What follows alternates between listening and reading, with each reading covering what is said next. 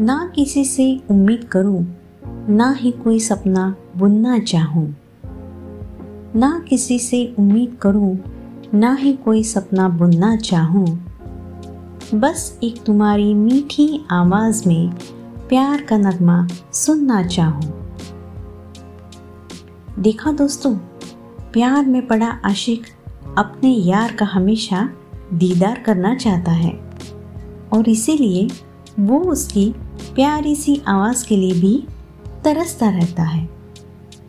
और यही बात हम आपको आज इस पहली शायरी की मदद से बताना चाहते हैं। हेलो दोस्तों, जैसा कि आपने मेरी आवाज़ से ही मुझे पहचान लिया होगा, मैं हूँ आपकी दोस्त अंजलि।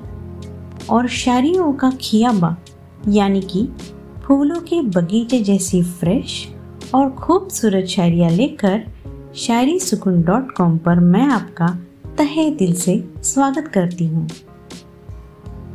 तो चलिए दोस्तों, अब बढ़ते हैं हमारी दूसरी एक और खूबसूरत शायरी की ओर। गौर फरमाइएगा,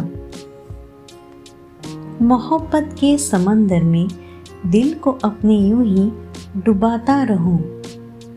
मोहब्बत के समंदर में दिल को अपने यूँ ही डुबाता रहूँ। तमन्ना है कि तुम्हें प्यार का नगमा यूँ ही सुनाता रहूँ। इस शायरी को सुनकर तो शायद आपका दिल भी अपनी महबूबा के प्यार के समंदर में गोते लगा रहा होगा। मैंने सही पहचाना ना दोस्तों? और इसी तरह से आज की हमारी तीसरी शायरी ज़रा ध्यान देकर सुनिएगा। और अगर ये शायरी आपके दिल तक पहुँच जाए तो आप इसे अपने दोस्तों के साथ व्हाट्सएप पर ज़रूर शेयर कीजिए। दिलबर से किए वादों को तहे दिल से निभाता चला। दिलबर से किए वादों को तहे दिल से निभाता चला। मोहब्बत की राहों में मैं प्यार के नगमे गाता चला। हमारी ये रोमांटिक शायरियाँ सुनकर अगर आपके दिल में भी प्यार के गीत बजने लगे हों तो आप हमें कमेंट बॉक्स में कमेंट्स करके ज़रूर बताइए।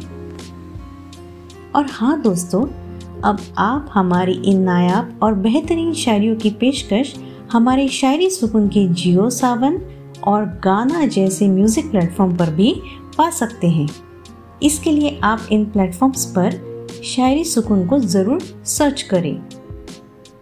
तो चलिए दोस्तों, दिल में प्यार जगाने वाली इन शायरियों के साथ अब वक्त हो चला है आपसे विदा लेने का। तो अपने दोस्त अंजलि को दीजिए इजाज़त।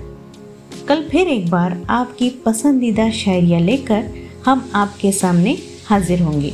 तब तक आप अपना और अपनों का बहुत सारा ख्याल रखना। खुदा हाफिज़।